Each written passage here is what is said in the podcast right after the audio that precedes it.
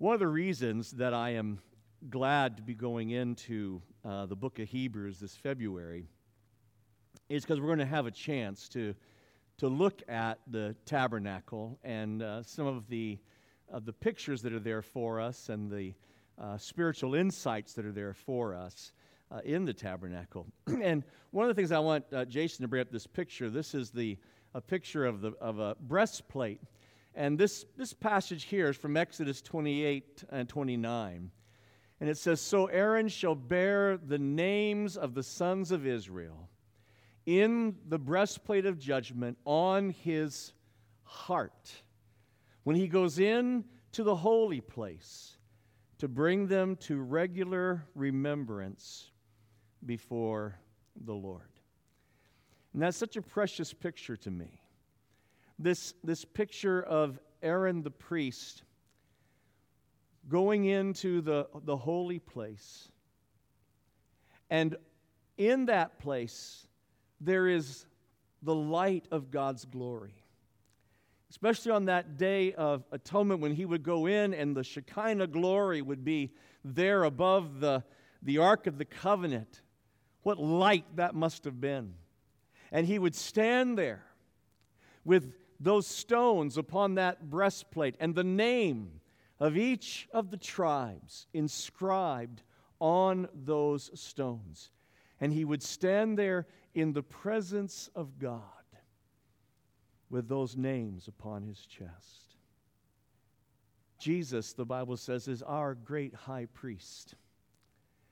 That he has entered in not to an earthly tabernacle, but he has entered into the true tabernacle, into the very presence of God.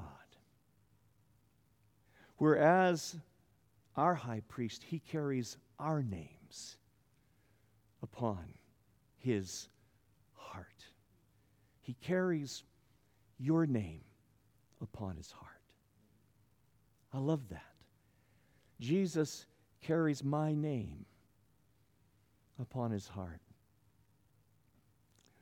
One writer talking about those stones made the comment, uh, I think it was C.H. Mackintosh, who said, Those stones, he said, here's what's wonderful about those stones. He says, There's no light that makes a gemstone dimmer. There's no light that makes a gemstone dimmer. Light illuminates the stone. It causes the stone to sparkle. It causes the stone to shine, to reveal its facets.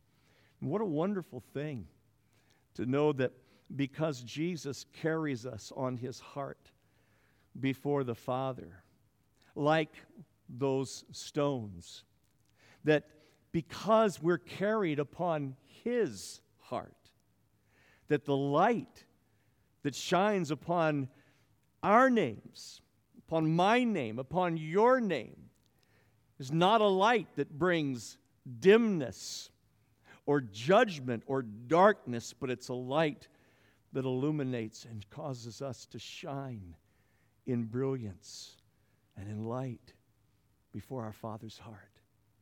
And He loves us. He loves us. Jesus holds us in remembrance before the Father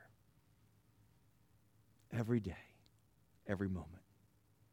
He carries us in His heart. And you know what pray and go is about? And you know who's our one?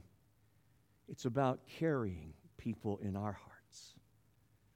It's about understanding that we, as living stones, like Peter says, are being built into a spiritual house as a holy what? Priesthood. That we are called as priests to carry on our hearts, in our hearts, the names of those that God has given us responsibility for or influence with. We carry them in our hearts. We carry them and we put them, we put our God in remembrance of them day by day as we pray. Day by day. We are carrying people in our hearts. In that passage in, in Luke today, one of the great, great stories in the life of Jesus, isn't it? That picture of that paralytic being carried by his friends. Those friends had a mission. They had a mission. They had a friend who was paralyzed, a friend who could do nothing for himself who had no means by which to gain help for himself. But they were in relationship to him, he was in their hearts. And they wanted to do something about his situation. And they had a mission. We know what we need to do. We, get, we have to get him in front of this man, Jesus Christ because we've heard about some of the things that he's doing. We've heard about some of the healing that's happening. And so we've got to get him in front of Jesus Christ. They had a mission, a purpose in that. God's hardwired us to be people of mission, to be people who have goals, to be people who understand that there's something important to do. There's something to give my life to. Jesus spoke of that ultimate mission after his resurrection when he stood before his disciples and he said, All authority in heaven and earth is given to me. Go into all the world, making disciples of all nations, baptizing them in the name of the Father, Son, and Spirit, teaching them to observe the things that I've commanded you. Jesus set them on mission. There is mission for us. You know, one of my favorite passages in Ephesians, that wonderful piece that says, For by grace you've been saved through faith, that not of yourselves, it is the gift of God, not of works, lest any man should boast. For we are his workmanship, created in Christ Jesus for what? For what? For good works, for mission for purpose, created for good works, which God designed beforehand that we should walk in. It's not a question of whether or not God has a mission. The question is, God, am I opening up to and in alignment with your mission? And when you read the scriptures, it is abundantly clear that part of our mission of good kingdom work in this world is prayer, is to carry people in our hearts. These men had a mission. They also had an expectation. They had an expectation that something was going to happen. They weren't just trying to get an audience with Jesus because they thought this guy would like to hear a nice talk. They wanted to get an audience with Jesus because they believed, they expected that Jesus could change his life. And so, that wonderful picture of them not being able to get close enough to the entrance, they couldn't get in the door, it was too crowded. And so, these guys get up on the roof and start tearing away at the thatch or the tiles or whatever was there. You just picture the insides. Jesus is sitting there teaching, and all of a sudden, this little, you know, dirt and stuff starts falling on his head while he's there talking. Little spotlight opens up. People might have thought, "Oh, revelation," but no, it was just those guys breaking through the uh, breaking through the ceiling, and they lowered this man down in front of Jesus. They had an expectation. Do you have expectation? Is this prayer exercise really something that's are we, do, do we just go through the motions? Yeah, I bless every home. Yeah, I go, I walk, I walk, I pray. Do we have expectation that God's going to do something in people's lives? This month, as we pray every day for that one that God's given you to pray for, do we have expectation in our hearts? Faith is the substance of things hoped for, the evidence of things not yet seen? Do we have expectation? That even though everything may look or seem to the contrary, Jesus can change anyone's life, that Jesus can rescue anyone from the worst gutters there are.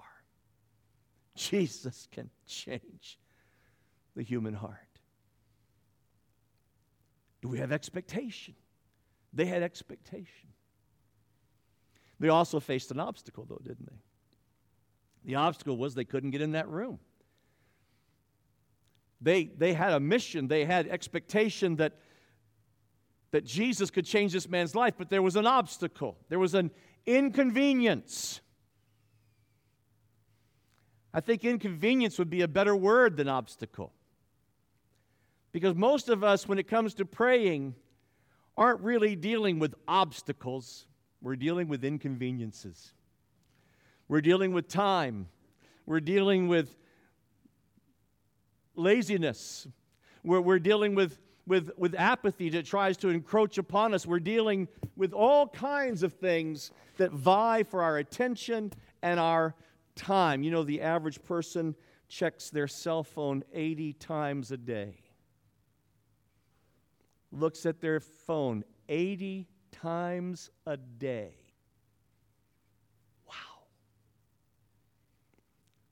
I thought about myself. I said, Is that all? No. But 80 times a day. We are constantly, there are things begging for our attention all the time, trying to interact with us, trying to take up our attention, take up our time.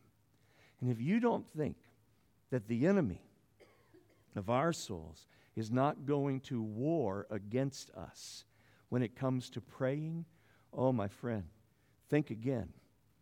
He will. He will. And busyness will just overtake us, busyness can conquer us. It is an obstacle. Prayer can become inconvenient for us. But that, my friends, is where the choice to pray means that you're in the fight. That's when the choice to pray means you're in the battle. You're in the fight. Because it doesn't matter if it's inconvenient. And it doesn't matter if you've got to get up a little earlier or stay up a little bit later or take some time away from the office at lunch or whatever it might be you're not going to be stopped when it comes to praying. Because we believe what? That nothing advances without what? Without prayer. Prayer is the greatest work that we do. Prayer is the work that opens up every other work. Prayer is the work that makes possible every other work. Nothing advances without it. And so we have to choose to inconvenience ourselves if necessary and take the time to pray. Take the time to pray. These guys had a mission. We do too. We have an assignment, I believe, from Father God as a church to be a praying people, to be a people who intercede and who pray. We have an assignment, we have a responsibility. Do we have an expectation? My expectation is that we would become what God gave us at the very beginnings of this church, that we would become a life giving river, bringing hope and healing to neighbors and nations.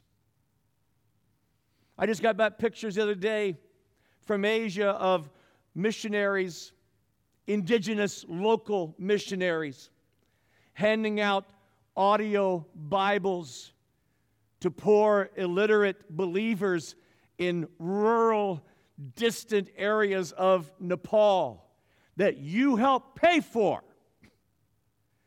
And you should see the smile on their faces as they're having this opportunity to listen to God's word. They say, I want to have it so that as I'm working in the field, I can listen to God's word while I'm working. Oh, God, give us a hunger. Give us a heart. We want to be agents of healing and hope to neighbors and nations. Who's Your One is a bit about the neighbors and family, those that He's given us to carry in our hearts. Do we have expectation that Jesus can really do something? Do we have expectation that He can do things miraculously in people's lives? and are we willing, when we face obstacles, to choose the path of inconvenience? Choose the path of inconvenience in order